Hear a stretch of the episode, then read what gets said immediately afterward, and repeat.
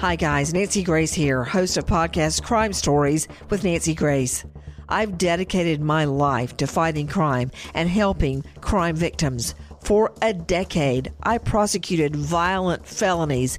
Every day is a mission. Every day is a chance to stop crime and keep one more person safe.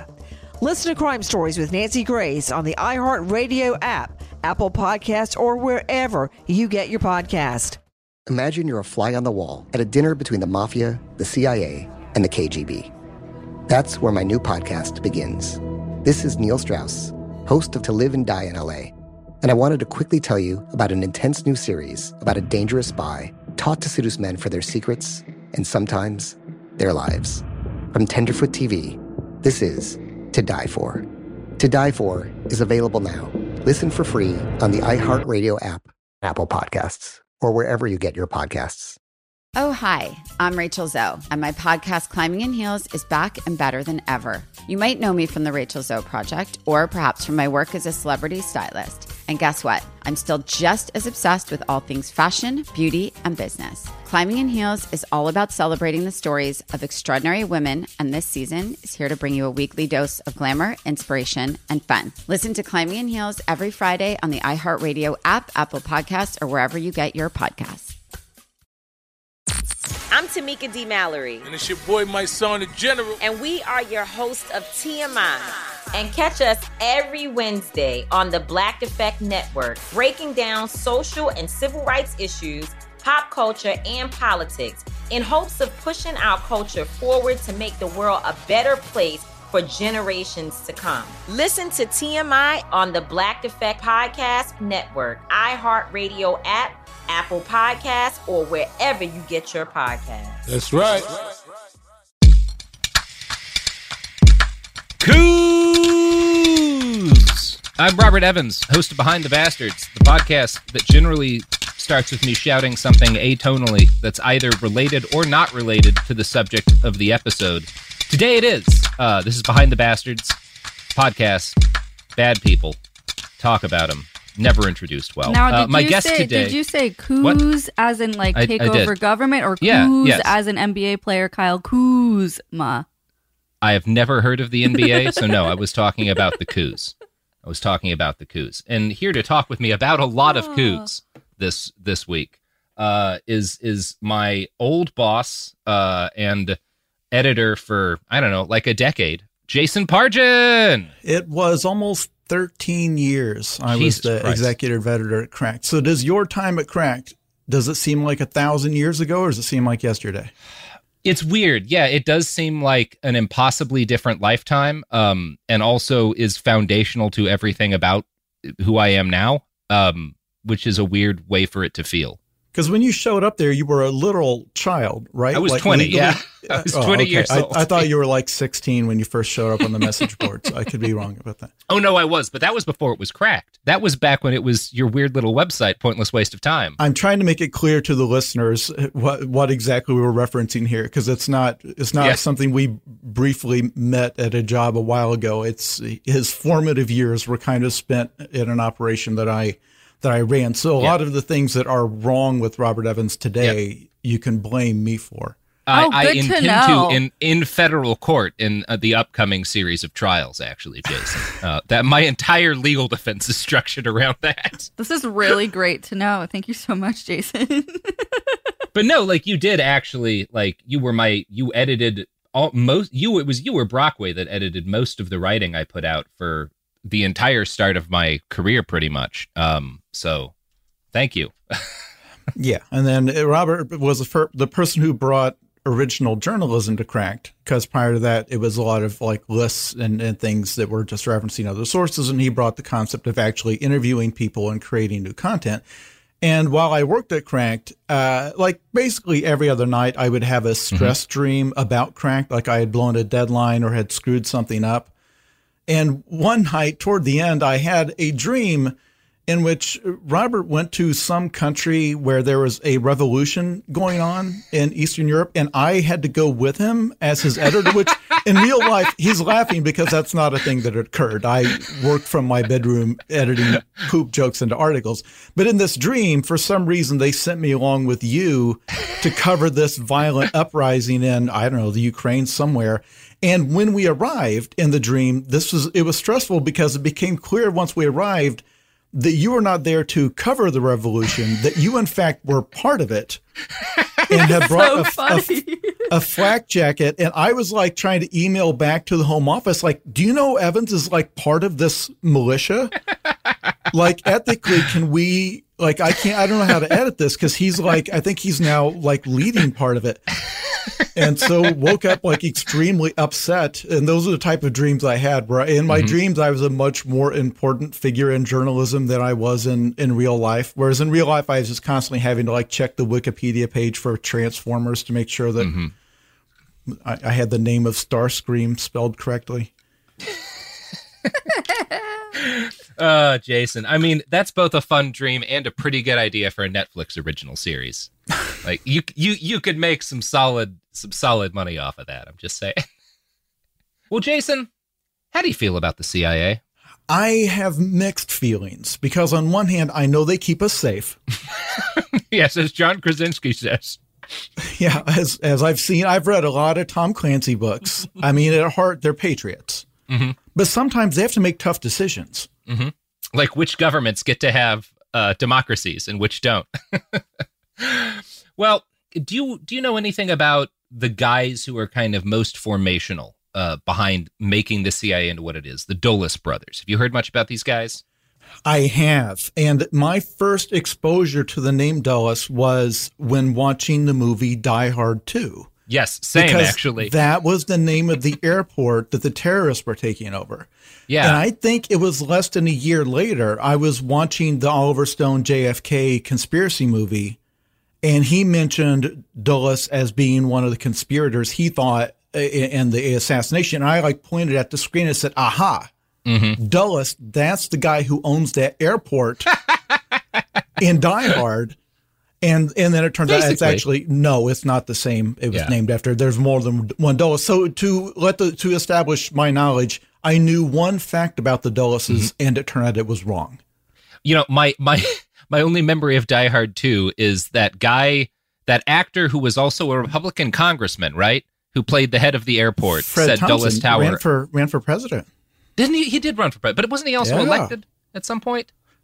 Did he actually serve in the Senate or something? Surely not. My dad loves him. Um, I don't know. Uh, he, he he was he was fine in Die Hard, but I remember him saying Dulles Tower about a million times. And yes, that was my first interaction with these guys. Interaction's the wrong way to put it. But no, they're they're a fascinating set of characters, and we're going to talk about them for way too much time today. So I hope you're happy, Jason. I hope you're happy because now I have to read sixteen thousand words about the Dulles brothers. Um, and that will that will be him compressing it as much as possible because yeah. one of these guys ran the CIA, the other was Secretary of State at the same time, and they we're leaving out so much. two of the most important people in the history of the modern world mm-hmm. Mm-hmm. in terms of how they shape the world. It is. Yeah. These guys' names come up in every conspiracy theory, but yeah. you don't need any of that. The actual things they did run so wide and so deep the actual conspiracies they were un uh, like inarguably a part of. yeah. Right. You don't. Uh, so yeah. Uh, the the sooner we get started, the better because yeah. we are if. This will not leave you with a full education on the Dulles, no matter how long we no. go. We could do a Joe Rogan length episodes. Yeah, and it would we could set aside the next six months and and and get a decent grounding on these guys. But we have an afternoon, so let's do the really irresponsibly brisk version of this. Cool. Um, so it may be hard to believe for people listening today, but for a long time, our country did not have any kind of state intelligence apparatus. Um, obviously, like the CIA and the FBI don't go back forever. I think most people assume that. But the very idea that our country would need a group of people to handle international espionage doesn't go back very far. For most of our nation's history, that sort of international intelligence was gathered by a weird assortment of public figures, charming diplomats, and like celebrities. Guys like Ben Franklin. Like Ben Franklin in his day kind of did what we now have intelligence agencies for. You would have these guys who were like celebrities and kind of intelligence gatherers who would travel around the world and hobnob with rich and powerful people in other countries and then bring back information to the government about shit that was happening in France or whatever. Like that was intelligence in the 17 and 1800s, you know? Um, now, the most famous example of intelligence during this period was probably what come to be, came to be known as the Great Game, which is a political and diplomatic shit fight between the Russian and British empires over Afghanistan that lasted most of the 1800s. This is like a century of screwing around in Afghanistan between both countries. Um, the great game was, you know, soldiers played their role in it, right? There were actual battles and invasions, but the most decisive moves in it were the result of this kind of coterie of really shady characters, noblemen and diplomats and adventurers who would forge backroom alliances and put kings on thrones and instigate wars. Like there's there's a bunch of wild history with the great game. Um, but that was like CIA shit back before there was a CIA. Now, for most of modern history, that sort of stuff was the purview of European powers. The US didn't do a lot of that stuff. In Washington, D.C., through most of the 1800s, very few elected leaders felt there was value in collecting intelligence about foreign countries at all. Part of this came from a belief that the United States was best ice off isolating herself and that gathering information about other countries was useless. And part of it came from an idea elucidated by Secretary of War Henry Stimson that, quote, gentlemen do not read each other's mail basically it's it's rude. It's kind of gauche to have spies because that's not the way we want to do things in our nice civilized country. Now, one of the first American officials to make a concerted push for organized intelligence gathering was Secretary of State John Watson Foster. Now, John Foster's greatest claim to fame was the fact that in 1893, he directed the overthrow of the Hawaiian monarchy. President Harrison had encouraged white settlers in the islands to rebel against the Queen Liliuokalani. Uh, and when they did, Secretary of State Foster approved the landing of U.S. troops in Honolulu to aid the settlers, who declared themselves a government and were then recognized by the United States. A whole bunch of horrible stuff was done to the Hawaiians that we don't have a lot of time to cover today. We will at some point in the future. It's it's a real fucked up tale. What's important for today is that John Watson Foster was the first American Secretary of State to participate in the overthrow of a foreign government, a government outside of the continental United States. Um, I guess depending on how you want to look at, you know, the genocide of indigenous people, you could kind of see it that way. But it, going to a set of islands off the continent and overthrowing a sovereign government there feels like a, a, a change, you know. Um, and he's the first Secretary of State to participate in something like this. His justification for this would establish a pattern that has been followed by most of his successors. Um, I think it would be fair to say uh, he wrote into in order to justify, you know, the the conquering of Hawaii. Basically, he wrote, "quote The native inhabitants had proved themselves incapable of maintaining a respectable and responsible government, and lacked the energy or will to improve the advantages with which Providence had given them." So you do see a lot of like ties to kind of how the the the conquest, you know, the westward expansion was justified, right? They're not making use of this land in the way that we are, so that justifies us taking over. Yeah, and Foster was in many ways the first really modern U.S. Secretary of State. He was probably our government's earliest major advocate of espionage. In 1892, he started to assign military attaches to American embassies and diplomats. He sent out agents to different European cities to go into military libraries and bookstores and comb publication lists so that our Defense Department would get early warning about foreign advances in arms technology. And, you know, when we're talking about that stuff, that's pretty reasonable, right? You have a country, you want to keep it safe from other countries, not a not inherently immoral to like figure out what kind of guns they're buying. You know, that's that's hard to argue with, um, as opposed to you know conquering Hawaii. Yeah, and it John Foster's intelligence agency, this kind of thing that he starts to establish, is kind of fundamentally defensive in the 1890s. Um, he established a military intelligence division out of his office, and he used it to collect and analyze information his agents sent him from Europe. It grew steadily, and when World War I became a thing, its size and scope of operations exploded. The man most responsible for the expansion of the military intelligence division was another Secretary of State, a guy named Robert Lansing. The inciting incident for Lansing's dedication to international intelligence was the sinking of the Lusitania in 1915 by a German U boat. The American people believed that the Lusitania was a defenseless passenger liner, and the fact that 128 Americans had died on it caused rage and anti German sentiment to spread throughout the country. Now, the Germans argued that the Lusitania had been transporting war material for the British, and that meant it was a valid target for war. And we now know they were right. Like, the Lusitania was full of fucking guns. Um, by the kind of rules set down, they were within their rights to sink it. But that was kind of hushed up at the time.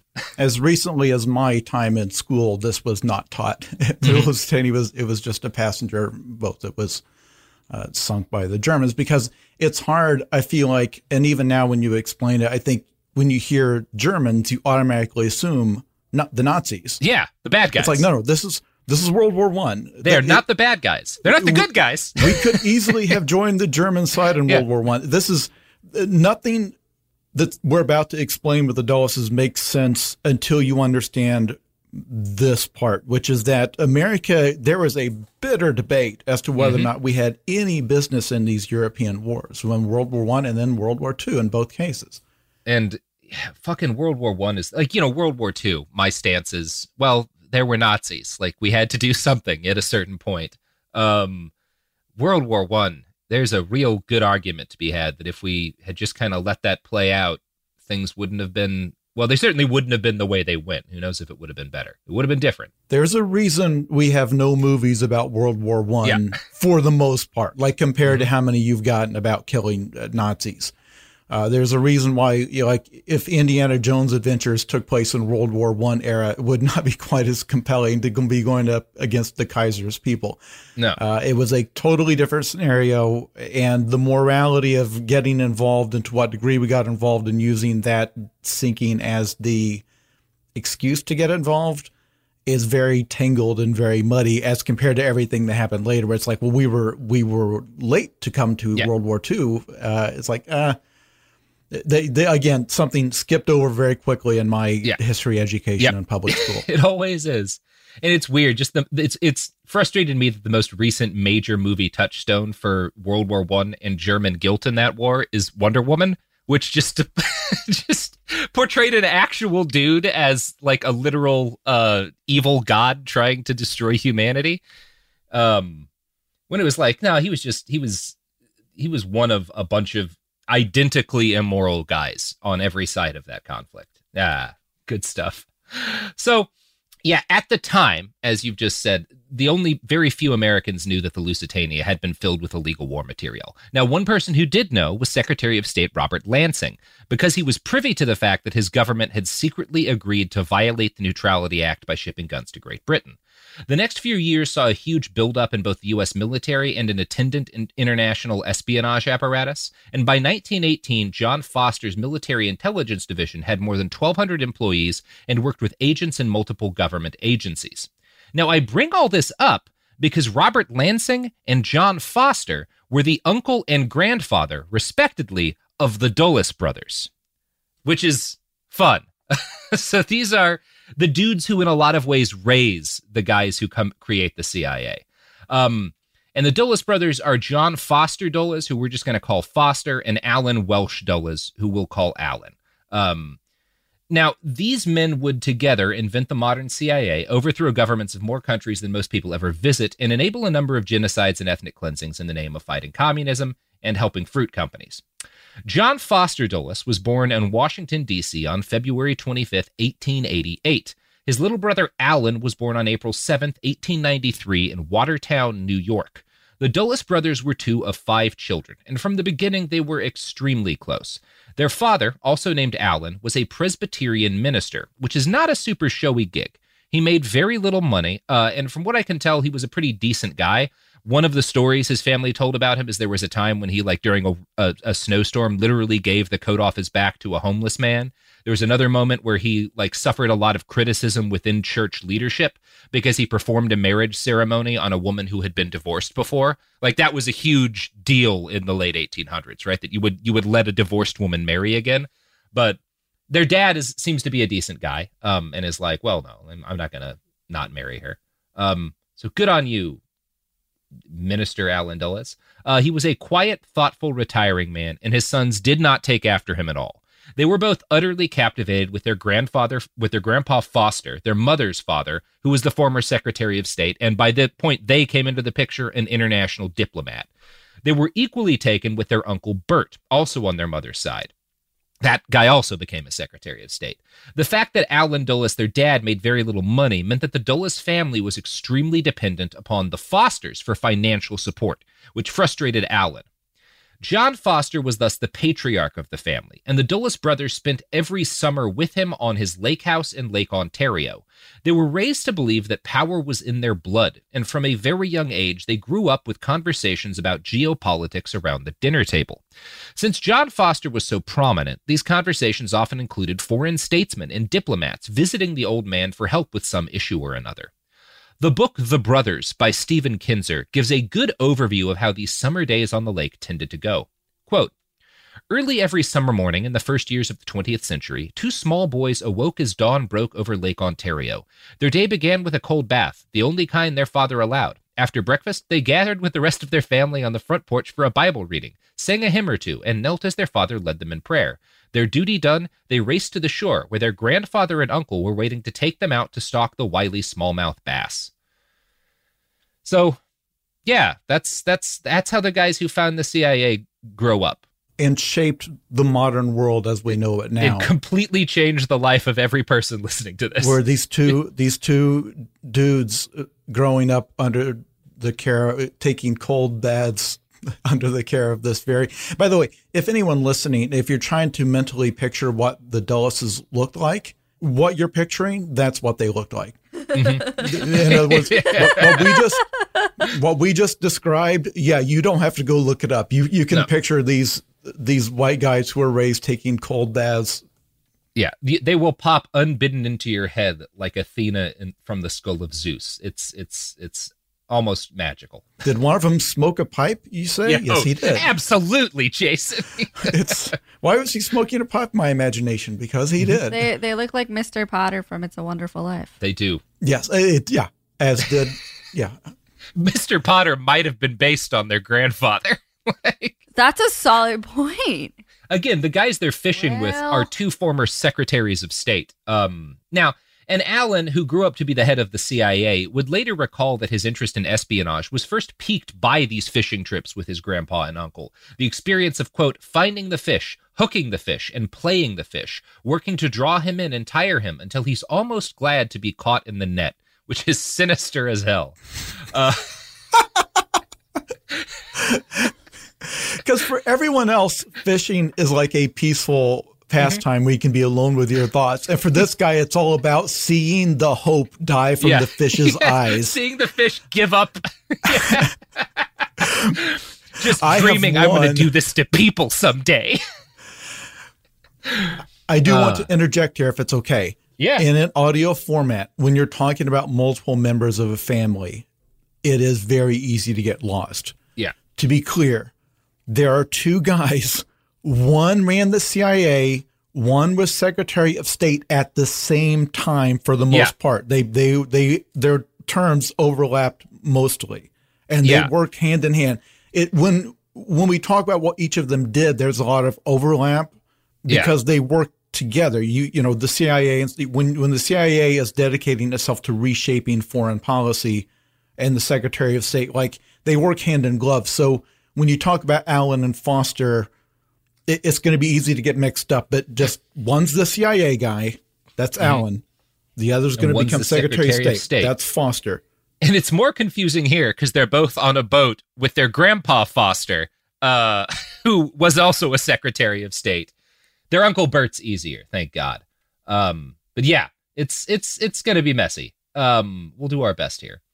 So both of the boys seem to find their childhoods idyllic, as creepy as we might find aspects of them. Allen, uh, who again ran the CIA later, wrote, quote, Here in delightful surroundings, we indulged ourselves not only in fishing, sailing, and tennis, but in never ending discuss- discussions on the great world issues which our country was then growing up to face.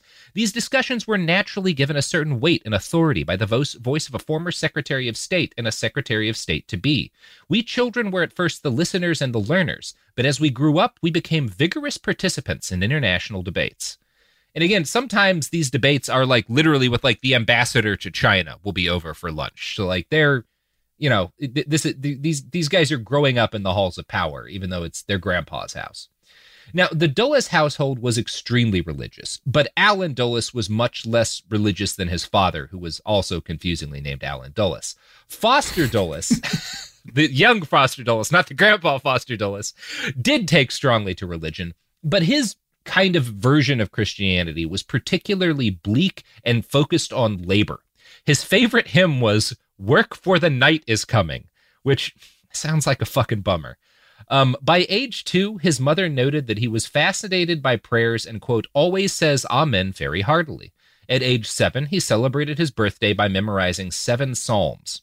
Their mother, Edith, considered her sons to be too special for public school, and so the Dulles boys were tutored by live in governesses and eventually attended a private academy. Now, John Watson Foster, their grandpa and the former Secretary of State, was the chief male influence on both young men. It behooves us to spend some time talking in more detail about what kind of politician he was. John Foster was a committed ideological capitalist. He recognized early on that American farmers and manufacturers had gotten so good at mass production that they were putting out more goods than American people could consume.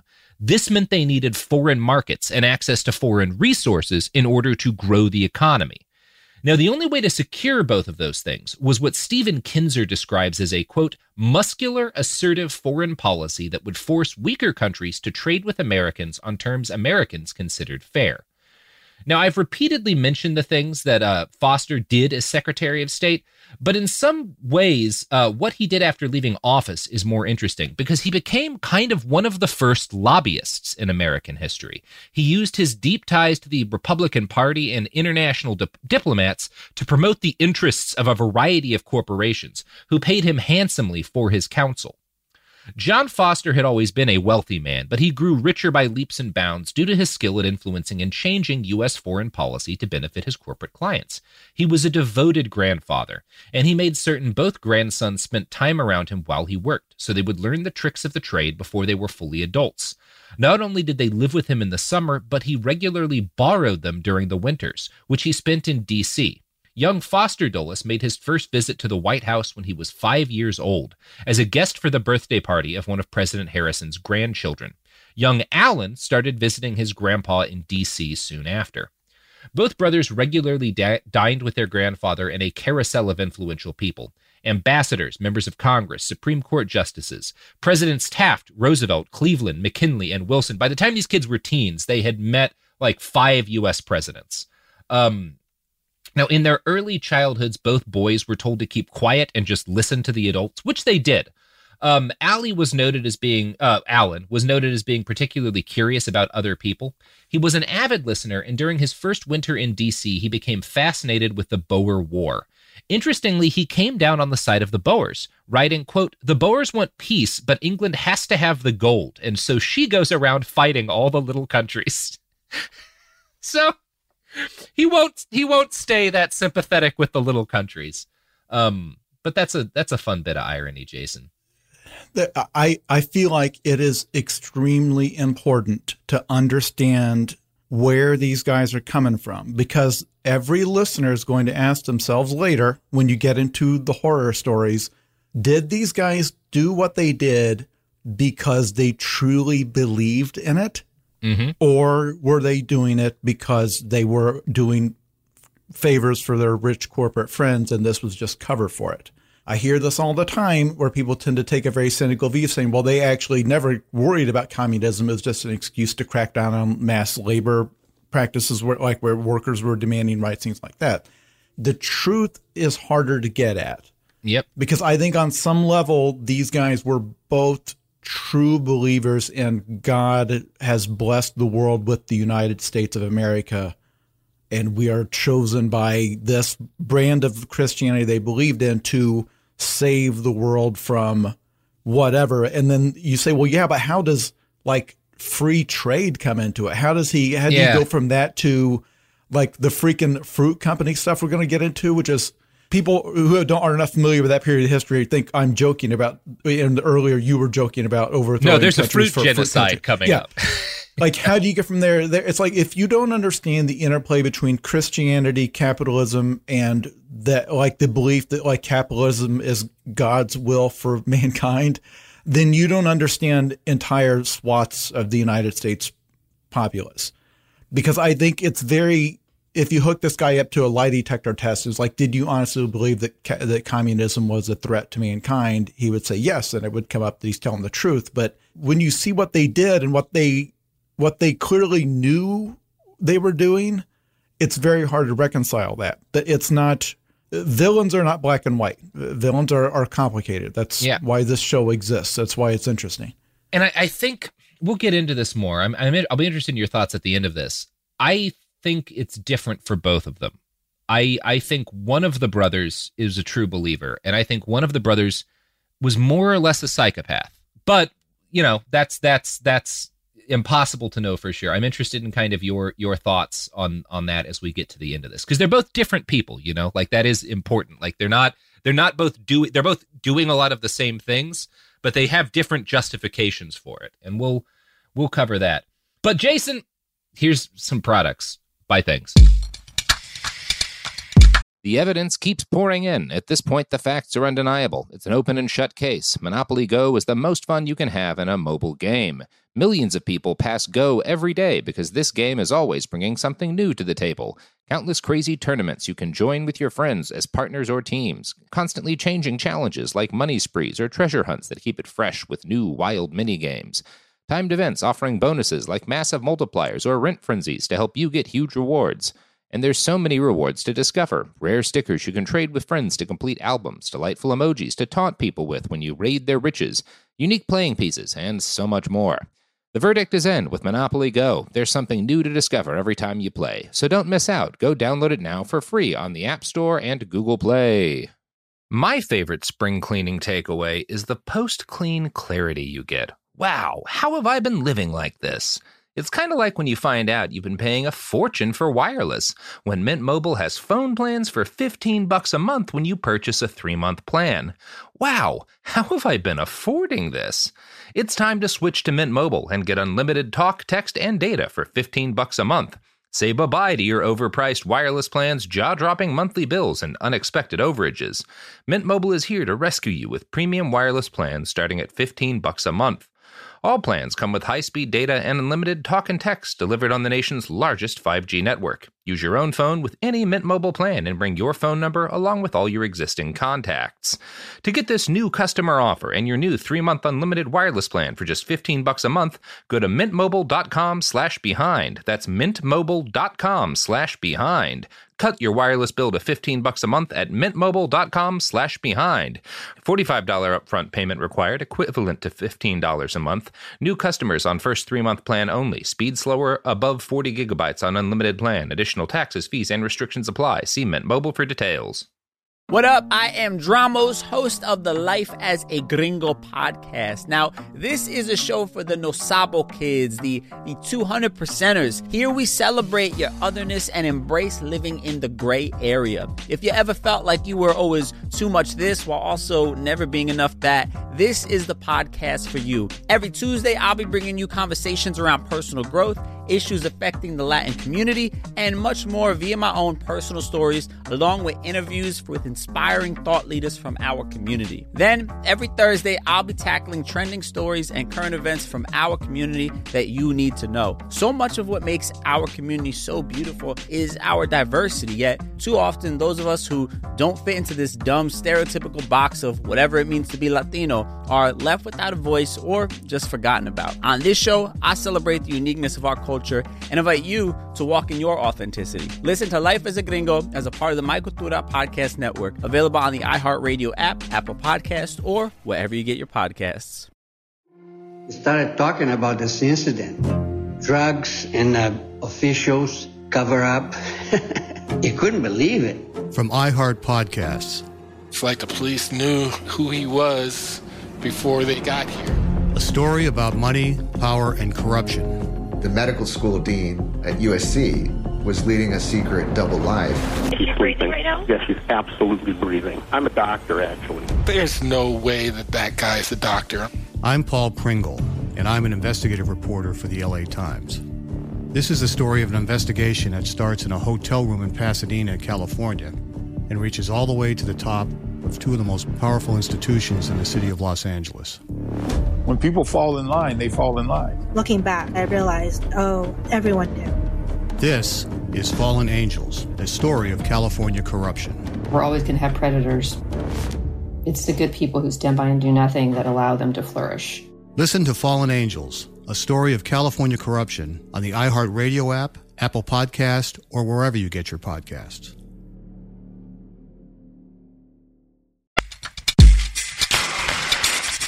Oh, we're back. Uh, Jason. I hope you enjoyed those ads. Um, I think I think Foster Dulles would have enjoyed those ads. He would have loved. he would have loved products.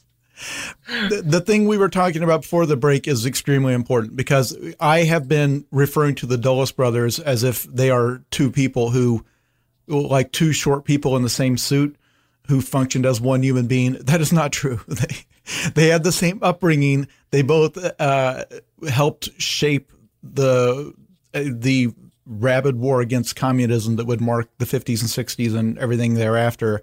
But yeah, they were different people, and as we go, I think that will become clearer. I assume how they. Yeah, it, it will. It, I, I'm interested. Again, I'm interested in your thoughts on. We'll, we'll, we'll get to that at the end because they are very different guys, and we'll, we'll be talking about that pretty soon because they start to separate in this period in a lot of ways. So when we had left off, um, young Allen Dulles had written an essay about how the Boers, who were basically people living in a British colony, the British would say people living in a British colony who were being unruly and they had to fight them. And the British established what some people would argue were the first modern concentration camps during their war with the Boers. And Ali was very much on the side of the Boers, saying that like England is just greedy for money. And his grandfather was so impressed by the essay he wrote that he actually paid to have it pre- uh, printed privately. Um, this made uh, Ali's brother Foster very jealous, and he complained that his younger brother's anti colonial attitude was, quote, wrong headed and infantile. I'm sorry, you keep calling him Ali. Did people call him Ali or? Yeah, his family called him Ali. Okay. There's like three people who all have the same name in this show, so it, it pays us to be really clear here in this episode.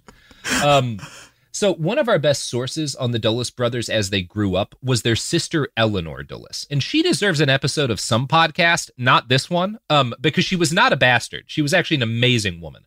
Um, in an era in which the idea of educating girls was controversial, she grew to become an internationally renowned diplomat, and in fact headed the U.S. State Department's German desk immediately after World War II, which is like a big gig, you know.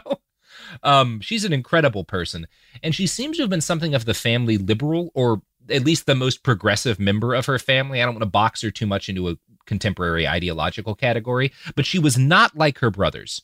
Um, we get some of our most unsettling stories about them from her. And I'm going to quote now from the book The Devil's Chessboard by David Talbot. Quote, Allen loomed large in her life. She attached herself to him at an early age, but she learned to be wary of his sudden, explosive mood shifts. Most people saw only Allen's charm and conviviality, but Eleanor was sometimes the target of his inexplicable eruptions of fury. Her infractions were often minor. Once Allen flew into a rage over how closely she parked the car to the family house. His moods were like the dark clouds that billowed without warning over Lake Ontario. Later in life, Eleanor simply took herself, quote, out of his orbit to avoid the stress and furor that he stirred in me. Allen was darker and more complex than his older brother, and his behavior sometimes mystified his sister. One summer incident during their childhood would stick with Eleanor for the rest of her life. Allen, who was nearly 10 at the time, and Eleanor, who was two years younger, had been given the task of minding their five year old sister, Nataline. With her blonde curls and sweet demeanor, Nataline, the baby in the family, was usually the object of everyone's attention.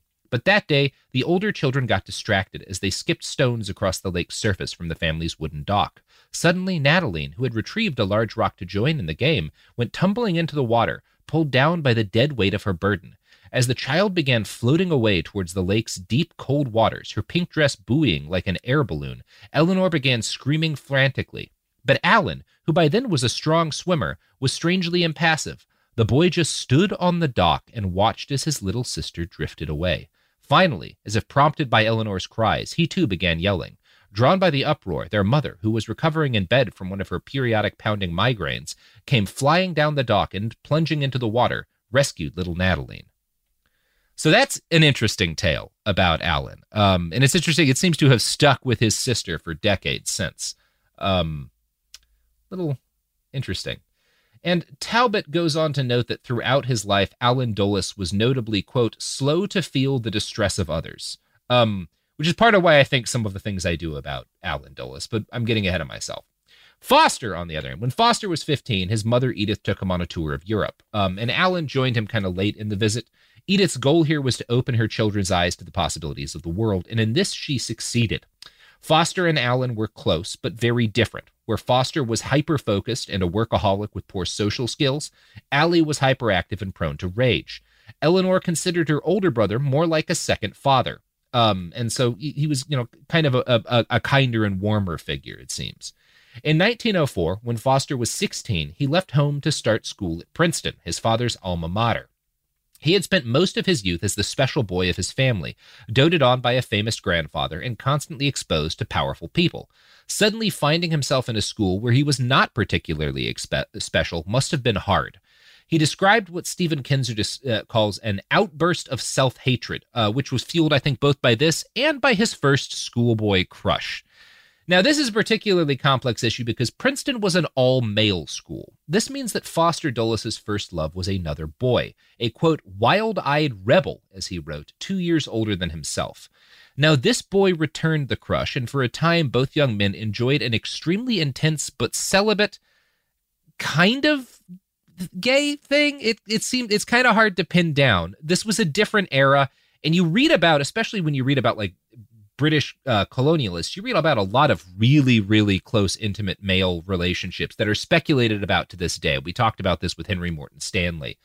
Um, and we ju- we don't actually know kind of like what the sexuality of everyone involved in here because at that point the consequences of being outed as gay were were so extreme um, and people didn't talk about it right so who knows like what was actually going on here it's not clear to me um, whatever the situation, the Dulles family biographer described Foster's feelings for this boy as, quote, an emotion of a kind he had never experienced before.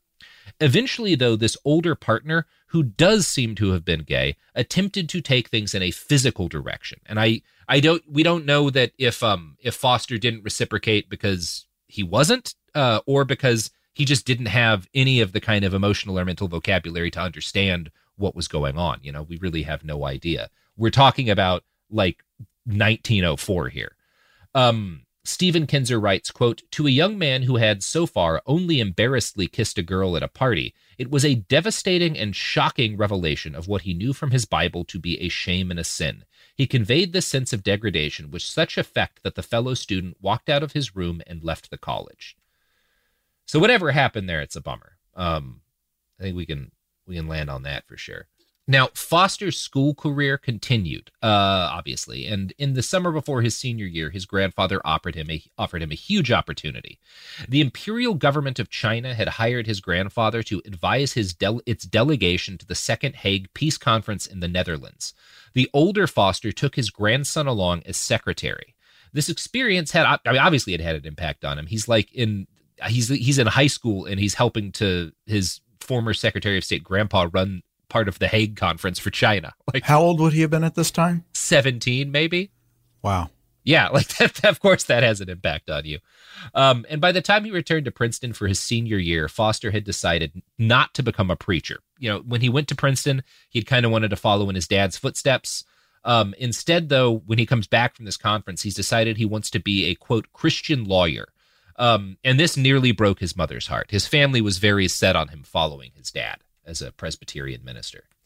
Now, Foster graduated in 1908 with a philosophy degree. His thesis paper was good enough that it earned him a year long scholarship to the Sorbonne in Paris. When he returned to the U.S. from this, he enrolled at a law school in D.C. so he could live with his grandfather. For the next two years, he worked on his degree and acted as his grandfather's assistant. Foster played, paid close attention to the way the old man wielded power and influence to accomplish the diplomatic goals of his many corporate clients. While Foster was busy preparing to follow in his grandpa's footsteps, Allen Dulles also gained admission to Princeton. Remember, he's a couple years younger than his brother. So, where his brother had been studious and reserved, Ali was a party boy, constantly drinking and sleeping with women and getting in trouble.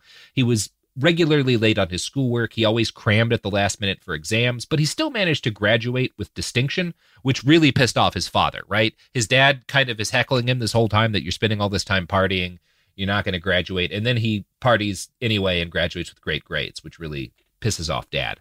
Now, Ali's thesis didn't win him a year at the Sorbonne, but it won him a cash prize that he used to travel to India. While he was on board the steamship that would take him there, he read a book called Kim by Rudyard Kipling. Now, Kim is a novel about the son of an Irish soldier in India, orphaned at a young age and left to adventure around Southeast Asia and up into the Himalayas. He's adopted by a wise Lama and is eventually found and brought back to Great Britain, where he receives proper education and is trained to be a spy and then sent back to the Himalayas to participate in the Great Game and thwart Russian agents.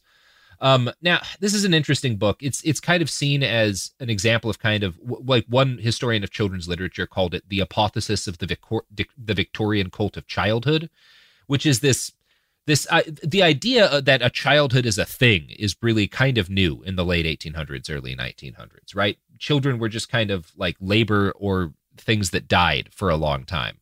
Um, and the idea that like there was something like sacred and special and that children might even have special insight that adults don't have was kind of being explored in fiction during this time and that's a big aspect of the novel kim there was also a countercultural element to this kind of idea of the cult of the child an obsession with the inherent innocence of children and a belief that this made them better than fallen and corrupt adults Anyway, Allen Dulles falls in love with this book, and he's particularly enamored by the way Kipling described the British Empire, which in Kim is a fundamentally heroic force.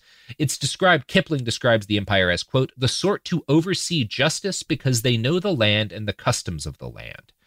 Now, during the course of the book, Kim is told by this Lama he befriends that, quote, from time to time, God causes men to be born, and thou art one of them, who have a lust to go ahead at the risk of their lives and discover news. And this book changes Allen Dulles's life. He keeps a copy of it by his bedside table for the by, when he dies, like decades later. This book is next to his table. Like it never leaves his side. Like the literal copy that he takes with him to India, doesn't leave his side the rest of his life. And when he lands in India after the steamship, he uses his Princeton connections to get a job teaching English. As a young white dude in early 1900s India, he lived like a king. For the first time in his life, he had servants, and Allen quickly realized that he quite liked having, liked having servants. From then on, as Eleanor wrote, quote, there was hardly a time when he didn't have someone to fetch and carry for him. Now, the work he did in India was not super demanding, so Ali had ample time to engage in his schoolboy dreams of Eastern adventure. He explored ruins, he studied Sanskrit, he went to readings by Hindu mystics. He found himself drawn particularly to the anti colonial movement, which is interesting because he's he's consistent with this in that he also criticized the British Empire over their treatment of the Boers, but he loves this book, which is really a love poem to the British Empire. He's, he's kind of dealing with a lot of controversial stuff at this period, which I find interesting. And while you don't ever want to like diagnose someone from afar, like that's a basic journalism no no. Yeah. But Allen Dulles sounds like a classic narcissist from everything he does, from the yes. burst of rage, yeah. like how mm-hmm. dare you do the thing that I didn't want you to do, like. Mm-hmm. And to the fact that he can't really conceptualize other people as having yes. agency or value, that he didn't see why it matters if other people die or whatever and then the, he yeah. enjoys having servants uh, and you know that sees life as being kind of easy for him but would probably fly into a rage the moment it wasn't that's all narcissism stuff and i think again i'm not an expert in no, any no. subject let alone this one to me that's what he feels like as a classic narcissist more above all else which by the way is a huge advantage if your goal yes. is to run the world from behind the scenes. Narcissism is not a detriment. the only people who do. Yeah. Yeah. In, in this job, narcissism is not a detriment. We, it's, no. it's almost a, it's like being tall for basketball. And I, I think one of the things that kind of, it, it that very irresponsible Jason diagnosis that I also make um, over the over the internet to a man who died before I was born. Um, I, I think that also ties in pretty well to why he finds Kim so attractive. That particular line that I read that from time to time, God causes men to be born who are going to go out and do great, discover news and, you know, bring uh, uh, uh, information about the world and change it. You know, yeah, you are the protagonist of yes. reality. Yes, yeah, God that, has that's, chosen that's... you to be the main character of the story. Yeah, you are Jason Statham. Um, which you know, my fellow Stathamites know. There's only one Jason Statham, and it is confusingly Dwayne the Rock Johnson. But, you know what else is Dwayne the Rock Johnson, Jason? products and services. The evidence keeps pouring in. At this point, the facts are undeniable. It's an open and shut case. Monopoly Go is the most fun you can have in a mobile game. Millions of people pass Go every day because this game is always bringing something new to the table. Countless crazy tournaments you can join with your friends as partners or teams. Constantly changing challenges like money sprees or treasure hunts that keep it fresh with new wild mini games. Timed events offering bonuses like massive multipliers or rent frenzies to help you get huge rewards. And there's so many rewards to discover rare stickers you can trade with friends to complete albums, delightful emojis to taunt people with when you raid their riches, unique playing pieces, and so much more. The verdict is in with Monopoly Go. There's something new to discover every time you play. So don't miss out. Go download it now for free on the App Store and Google Play. What up? I am Dramos, host of the Life as a Gringo podcast. Now, this is a show for the Nosabo kids, the, the 200 percenters. Here we celebrate your otherness and embrace living in the gray area. If you ever felt like you were always too much this while also never being enough that, this is the podcast for you. Every Tuesday, I'll be bringing you conversations around personal growth issues affecting the Latin community, and much more via my own personal stories, along with interviews with inspiring thought leaders from our community. Then, every Thursday, I'll be tackling trending stories and current events from our community that you need to know. So much of what makes our community so beautiful is our diversity, yet, too often, those of us who don't fit into this dumb stereotypical box of whatever it means to be Latino are left without a voice or just forgotten about. On this show, I celebrate the uniqueness of our culture culture and invite you to walk in your authenticity. Listen to Life as a Gringo as a part of the My Cultura Podcast Network, available on the iHeartRadio app, Apple Podcast, or wherever you get your podcasts. Hey, everybody, welcome to Across Generations, where the voices of Black women unite in powerful conversations.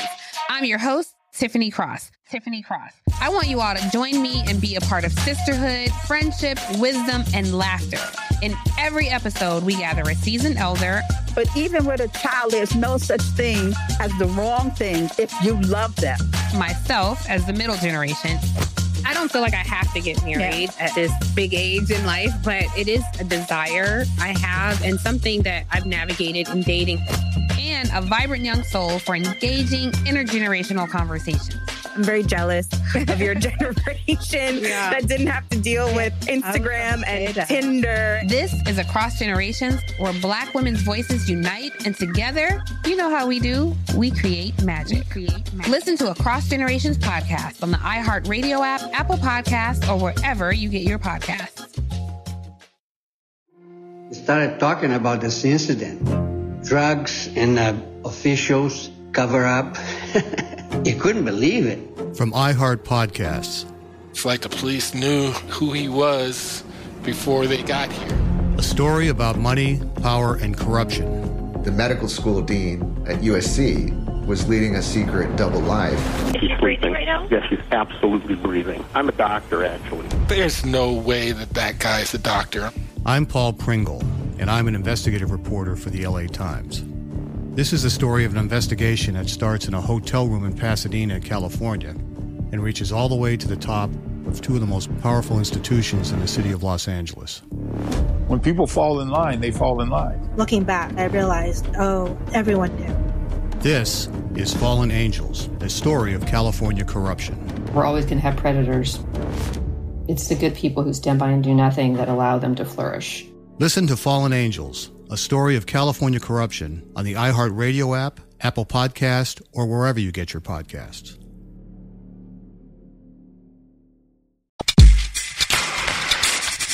We're back and we're just celebrating The Rock for a moment. Um, oh, really that was beautiful hmm Drinking him in. So during his time at Princeton, Allen Dulles dated numerous women, most of whom he either cheated on or dumped very quickly. One of these women was Janet Avery. He found her boring. She was, in his words, too conventional and practical, so he dropped her. And immediately afterwards, his older brother Foster started dating her. They soon married and were married like the rest of their lives. Uh, Foster is very dedicated to his wife um, and very, very much in love. Allen, I don't know is capable of of that kind of relationship. Um, we'll talk about that more later. Now, once he was done with law school, Foster reached out to the head of the Sullivan and Cromwell law firm to inquire about a job. Now, at the time, Sullivan and Cromwell was probably the most powerful law. They may be the most powerful law firm that ever existed, um, by a long margin. Uh, Sullivan and Cromwell had been formed in 1879 to do something that at the time was new bring investors and businesses together to create large modern corporations. Their job in an era when corporations didn't really exist in the in the kind of the modern sense of the word was to create them. That's what this law firm did. Stephen Kinzer writes, quote, Sullivan and Cromwell played an important role in the development of modern capitalism by helping to organize what its official history calls some of America's greatest industrial, commercial, and financial enterprises. In 1882, it created Edison General Electric Company. Seven years later, with the financier J.P. Morgan as its client, it wove 21 steelmakers into the National Tube Company and then, in 1891, merged National Tube with seven other companies to create U.S. Steel, capitalized at more than $1 billion, an astounding sum at the time. The railroad magnate E.H. Harriman, whom President Theodore Roosevelt had denounced as a malefactor of great wealth, and enemy of the Republic, hired the firm to wage two of his legendary proxy wars one to take over the Illinois Central Railroad, and another to fend off angry shareholders at the Wells Fargo Bank. It won the first with tactics that a New York newspaper called one of those ruthless exercises of their power of sheer millions, and the second with complex maneuvers that, according to a book about the firm, amounted to deceit, bribery, and trickery that was all legal. Soon afterwards, working on behalf of French investors who were facing ruin after their effort to build a canal across Panama collapsed, Sullivan and Cromwell achieved a unique triumph in global politics. Through a masterful lobbying campaign, its endlessly resourceful managing partner, William Nelson Cromwell, persuaded the United States Congress to reverse its decision to build a canal across Nicaragua and to pre- his, pay his French clients 40 million for their land in Panama instead. We could do episodes on this law firm. Like they're they, they invent a lot of the modern U.S. economy, or at least not invent. They are foundational in the structural formation of a huge amount of the modern U.S. economy. Um, we talk about them a little bit more in our episodes on Panama with Chelsea Manning, um, if you want to check some of that out. Now, one newspaper editorial described William Cromwell as, quote, the man whose masterful mind, whetted on the grindstone of corporate cunning, conceived and carried out the rape of the isthmus, which is the kind of writing you don't get in editorials anymore. Uh. it's a shame. Now, this was the guy that Foster Dulles sent in his job application to. The guy who raped Panama is the dude he he applies for a gig with. Now, normally, you know, Foster Dulles at this time has just graduated Princeton. He has no established legal career. This is the biggest law for, firm in the world. Normally, a dude with Foster's resume is not going to get the attention of the guy who's maybe the most powerful single lawyer on the planet.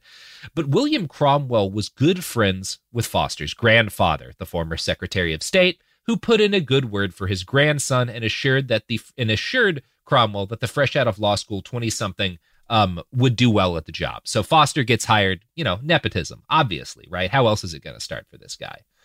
Um, his starting salary was twelve fifty per week, which actually put him about hundred dollars a year below the average American salary at the time. So they're not paying him much at a start. But of course, his grandpa's rich, and his grandfather sends him money every month, which ensures he's able to still afford a nice home in New York City, close to his firm's new office. You know, this is him kind of introducing himself to high society, to politics. You have to have a nice house to host people. His grandpa pays for all that. Foster Dulles was a hard worker, though. Uh, he was a workaholic from the get go. He was actually unable to walk during his honeymoon with Janet because right before the honeymoon, he took a business trip to British Guiana, which gave him a nearly fatal dose of malaria. And this will be kind of the pattern of their relationship. He doesn't cheat on his wife, he's very dedicated to her, but he is even more dedicated to his work. Allen Dulles returned home after his time in India, and unlike his older brother, he did not initially have a strong sense of direction for his life. It was World War I that would finally provide the younger Dulles brother with his great inspiration. During the war years, Great Britain sent Captain Alex Gaunt to Washington, D.C. to act as their government's military attache here. Now, Gaunt was, of course, friends with uh, Allen's uncle Lansing, who was by that point the U.S. Secretary of State under Wilson. This is Uncle Bert, right? The guy he goes fishing with as a kid is the Secretary of State when World War One gets off. And Allen spends time with his uncle and this British spy who's working to kind of try to convince the U.S. to get involved in the war on Great Britain's behalf. Allen spends a lot of time with his uncle and Captain Gaunt, and he listens with rapt attention as Gaunt talks about his job. Now, at this point, the British were trying their damnedest to bring the U.S. into war on their side of the equation. For Captain Gaunt, this meant hiring Pinkerton detectives to monitor U.S. ports and hiring agents to infiltrate and report on groups with, quote, anti British attitudes. Allen Dulles was enthralled by this. One source close to him at the time later recalled he thought of Gaunt as one of the most exciting men he had ever met. He made up his mind that one of these days he would become an intelligence operative, just like him. And you get kind of a James Bond vibe from Gaunt. Of course, Allen wants to be this guy. So Allen takes the Foreign Service exam in 1916. He passes and joins the State Department, and he's soon made a diplomat because, again, his grandpa is the former Secretary of State, his uncle's the current Secretary of State. Not hard to get a gig at the State Department when your uncle's the Secretary of State. The department sent Allen to Bern, Switzerland, which was both close enough to the war to be exciting and neutral enough to still have the kind of nightlife that Allen Dulles enjoyed. He spent most of his time there hobnobbing with other diplomats and, by one account, sleeping his way through the local refugee population.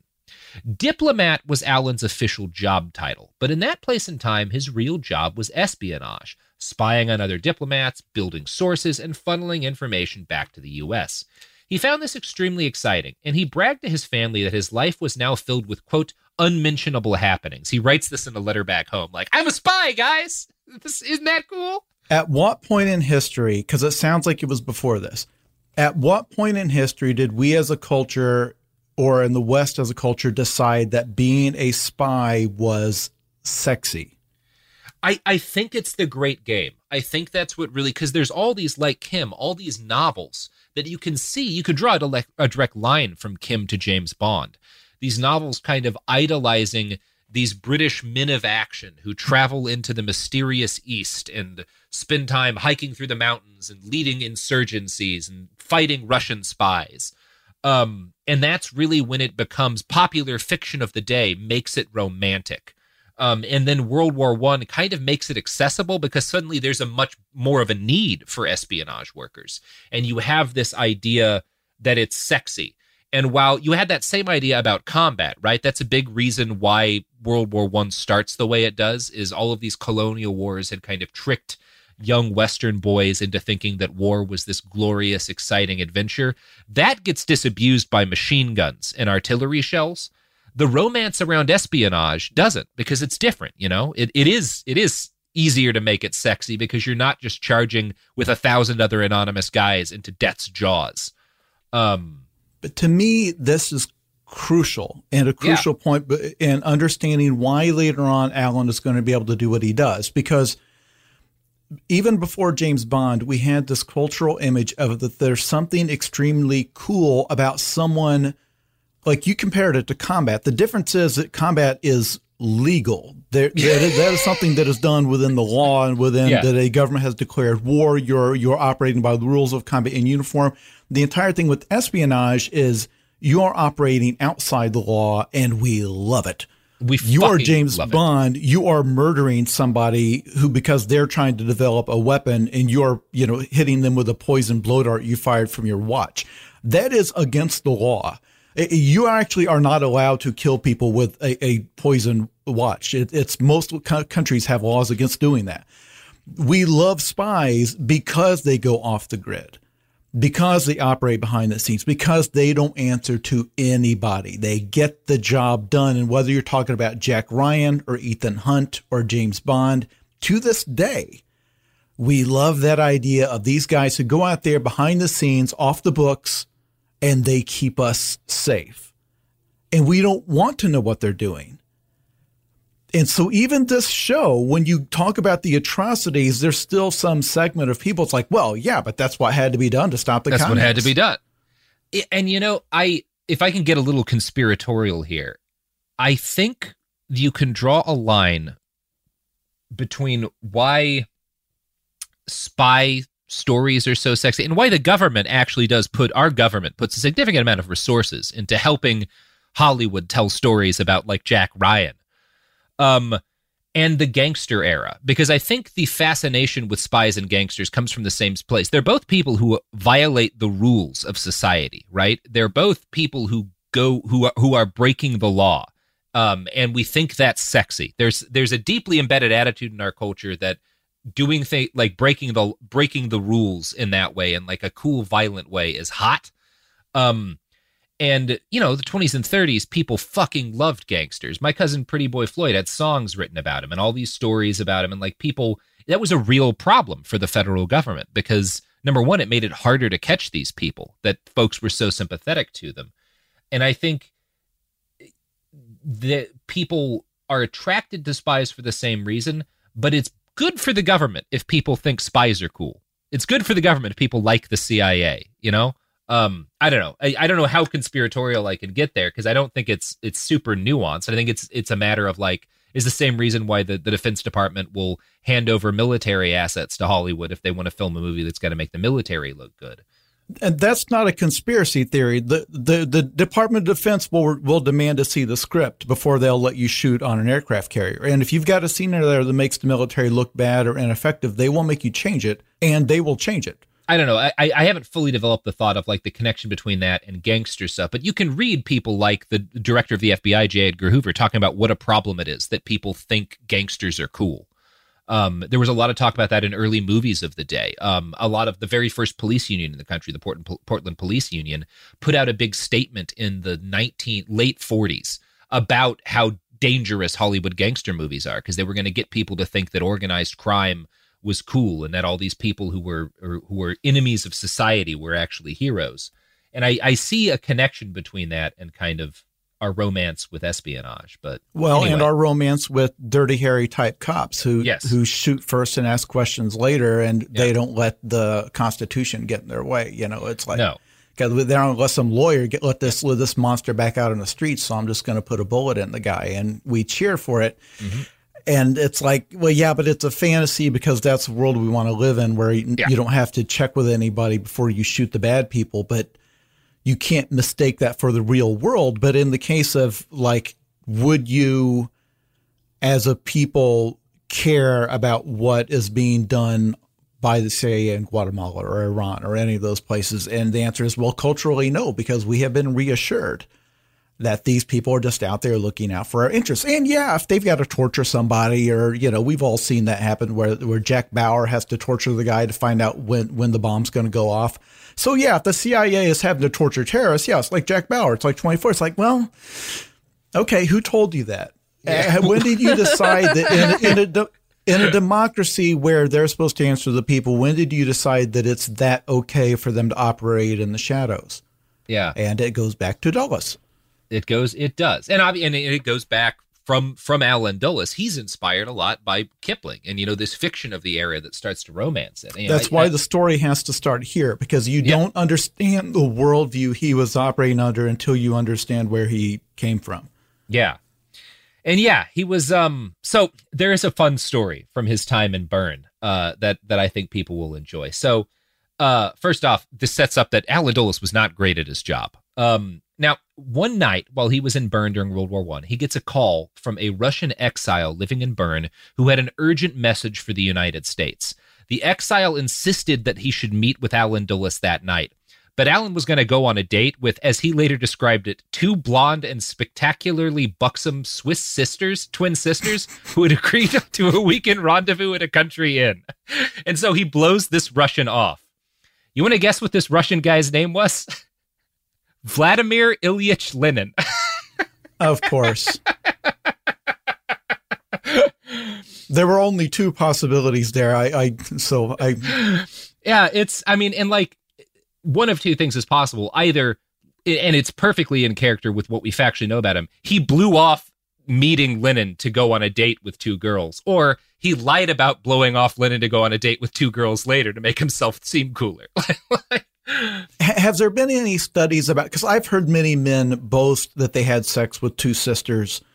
I've not known any sisters who would go out and then find a single man to have sex that with. That seems weird, right? That does because it weird. feels like you're wind up in a threesome with your sibling. Mm-hmm. Like I'm, I'm having trouble picturing like like me and my brother going out to, to pick up some chick. It's like, oh no, it'll be both of us, and so she can boast later, like, oh yeah, I I picked up a couple of dudes, couple of Mm-hmm. couple of dudes from from the Midwest America. Uh, so it's actually just as telling if this is just the story he he told Mm-hmm. later. That also I want to call attention to something that may have like may have caused a lot of your listeners to kind of stop in their tracks.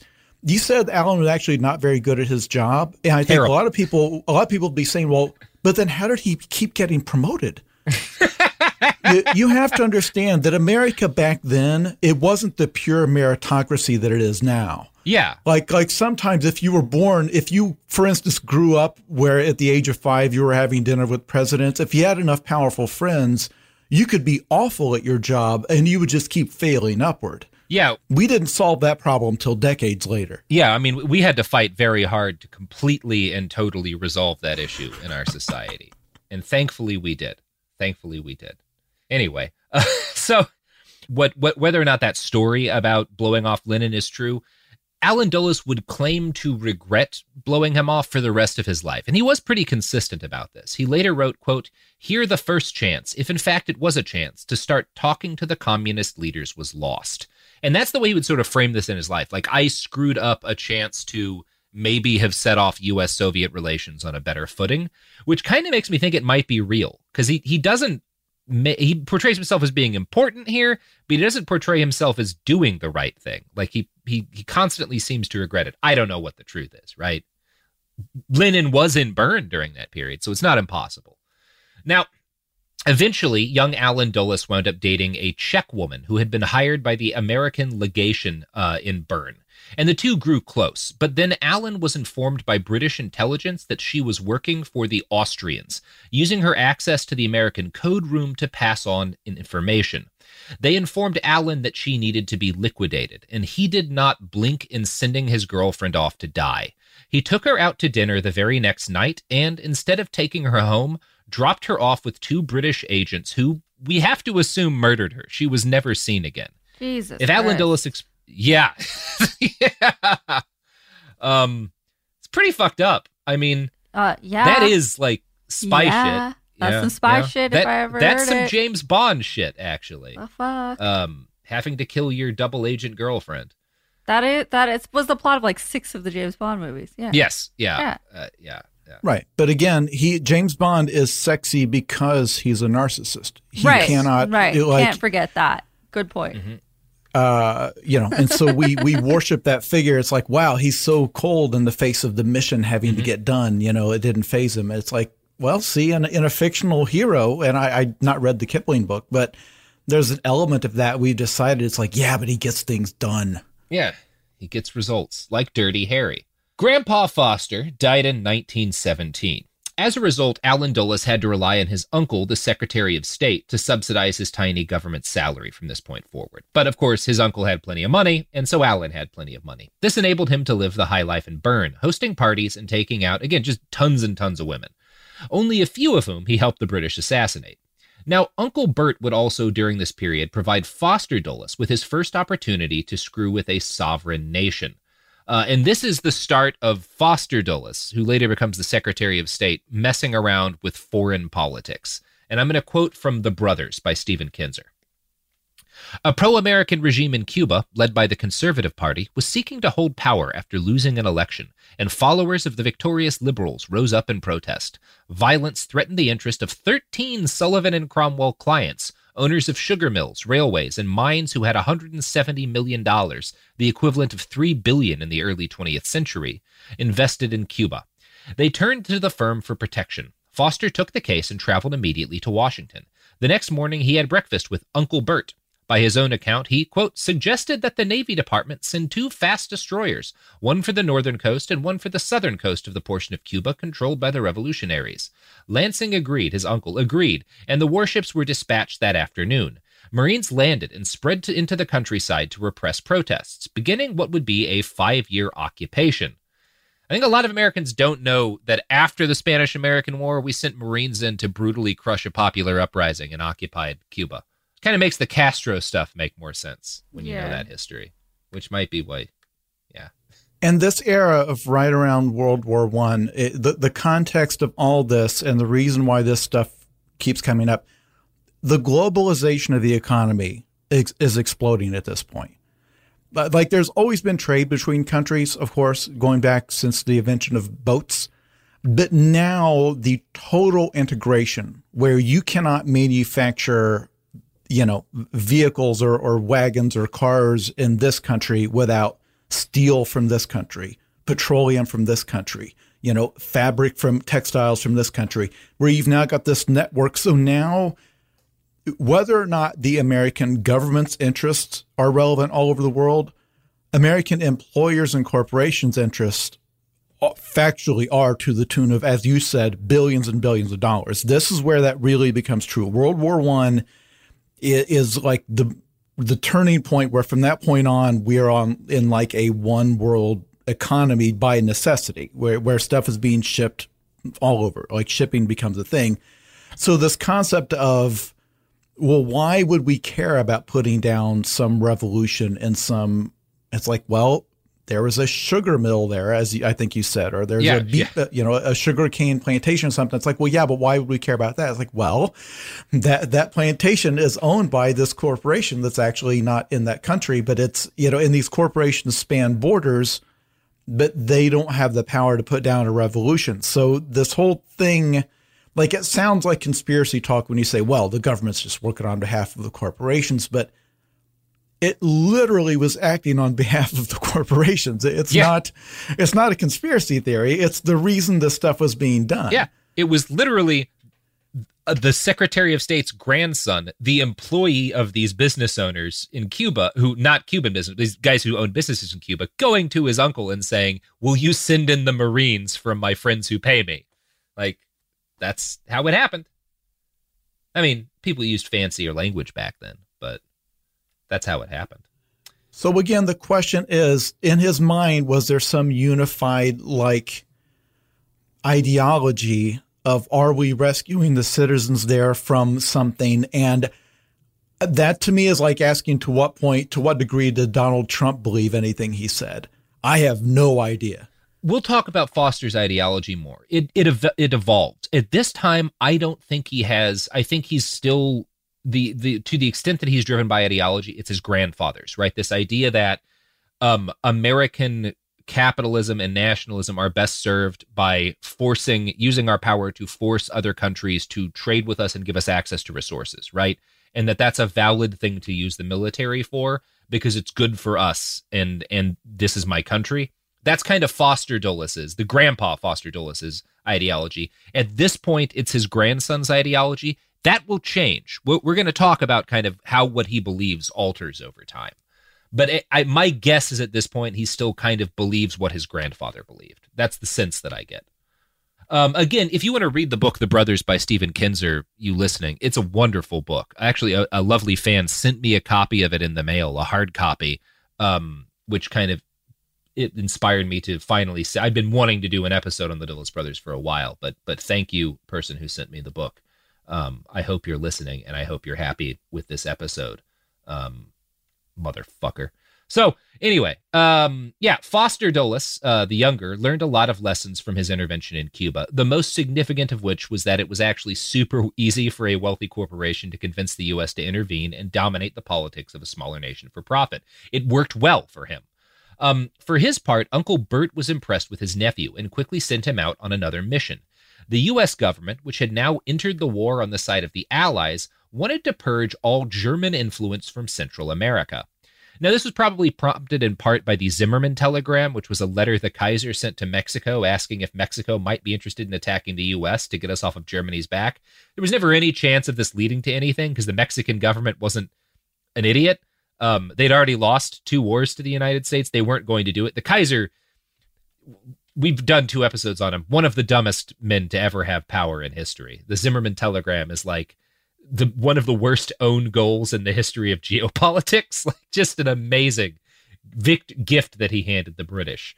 Um, and this telegram's existence was really all that the State Department needed to justify sending Foster Dulles to Costa Rica, Panama, and Nicaragua to fuck with some German immigrants.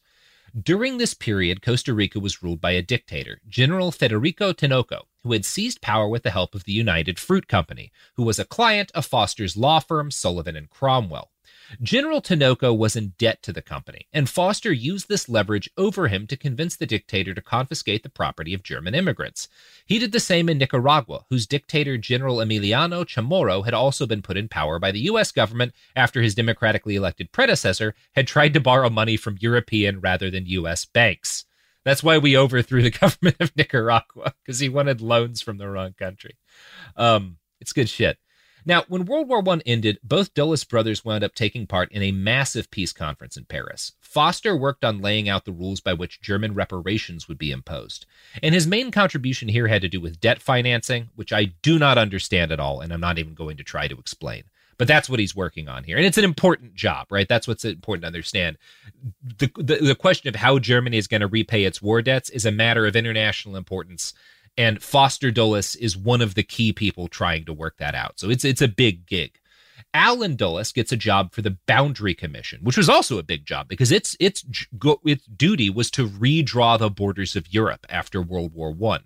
Both men spent a lot of time with President Woodrow Wilson as a result. In fact, they got to spend more time with Wilson than his own Secretary of State, their uncle, did, because at that point their uncle had kind of fallen out of favor with the president. Wilson had a major influence on them. He was a big believer in the USA's duty to, quote, carry liberty and justice and the principles of humanity to less civilized and generally non white people, and to, quote, convert them to the principles of America. Now, Wilson was a profound racist, a big supporter of the Ku Klux Klan, but unlike many white supremacists of his day, he believed non white people could sustain a democracy if, quote, properly directed by whites. In order to properly direct different nations, President Woodrow Wilson intervened in foreign nations more than any other president before him. In fact, he may have intervened in more foreign nations than every other president before him combined. He sent U.S. troops into Cuba, Haiti, the Dominican Republic, Mexico, Nicaragua, and even in the turbulent period following the Bolshevik Revolution, into the USSR, well, into Russia at the time. Now, the USSR had just started to be a thing during this period, and the fact that the Russian Civil War was still, and in fact, the Russian Civil War was still ongoing when the brothers are in this conference. The U.S. attempted and ultimately failed to stop the Bolsheviks from winning. That's why Wilson sent in troops.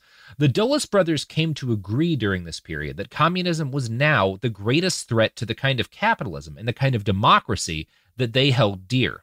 Over the following years and decades, both Foster and Allen Dulles would come to see the battle against communism as the defining struggle of their lives. But Jason, that's a struggle we're going to talk about in part two. How you doing? I'm doing all right. Good, good. Well, that's part one. That's part one of the Dulles story. Laying the groundwork, really getting behind him. Anything you'd like to plug at the end of this episode, Jason? Uh, yes, if you want to check out the last book I wrote, it is called Zoe Punches the Future in the Dick. Mm-hmm. It is a science fiction novel. Uh, it is the title conveys exactly what kind of book it is. I don't need to say anything else. I have written several books. Uh, you can Google my name, all of which are wonderful. Yeah, Evans vouches for them. So I do. I've been reading your books. I think since I was like thirteen or fourteen when you were publishing it a chunk every Halloween uh, on your website. Yes. Now and now I'm doing that uh, full time and then part time. Am a just a podcast guest. Part-time podcast guest, various and shows. Full-time guy who had one of his books adapted by Don Coscarelli, who also made Bubba Ho-Tep, which is which is a pretty significant thing to add to a resume. If you've never heard of me before, if you've encountered some of my work, it was probably either the movie or the book John Dies at the End. It's a horror novel and a movie that you can find on any streaming service. Uh, but that's yeah, that that that book is the reason I can write full time, basically. Yeah. So read some stuff, you apes. Read his books, and then come back and listen to more about the Dulles brothers. Part two. Dulles Carter.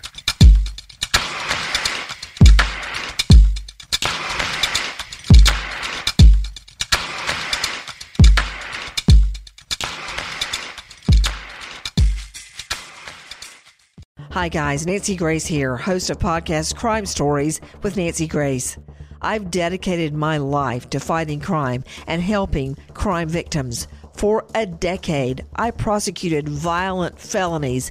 Every day is a mission. Every day is a chance to stop crime and keep one more person safe. Listen to Crime Stories with Nancy Grace on the iHeartRadio app, Apple Podcasts, or wherever you get your podcast. Imagine you're a fly on the wall at a dinner between the mafia, the CIA, and the KGB.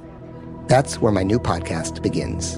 This is Neil Strauss, host of To Live and Die in LA, and I wanted to quickly tell you about an intense new series about a dangerous spy taught to seduce men for their secrets and sometimes their lives. From Tenderfoot TV, this is To Die For. To Die For is available now. Listen for free on the iHeartRadio app, Apple Podcasts or wherever you get your podcasts. I'm Tamika D. Mallory. And it's your boy, Mysonne, the General. And we are your host of TMI. And catch us every Wednesday on the Black Effect Network, breaking down social and civil rights issues, pop culture, and politics in hopes of pushing our culture forward to make the world a better place for generations to come. Listen to TMI on the Black Effect Podcast Network, iHeartRadio app, Apple Podcasts, or wherever you get your podcasts. That's right. The Black Effect presents Family Therapy, and I'm your host, Elliott Connie. Jay is the woman in this dynamic who is currently co parenting two young boys with her former partner, David. David, he is a leader. He just don't want to leave me. But how do you lead a woman? How do you lead in a relationship? Like, what's the blueprint? David, you just asked the most important question. Listen to Family Therapy on the Black Effect Podcast Network, iHeartRadio app, Apple Podcasts, or wherever you get your podcasts.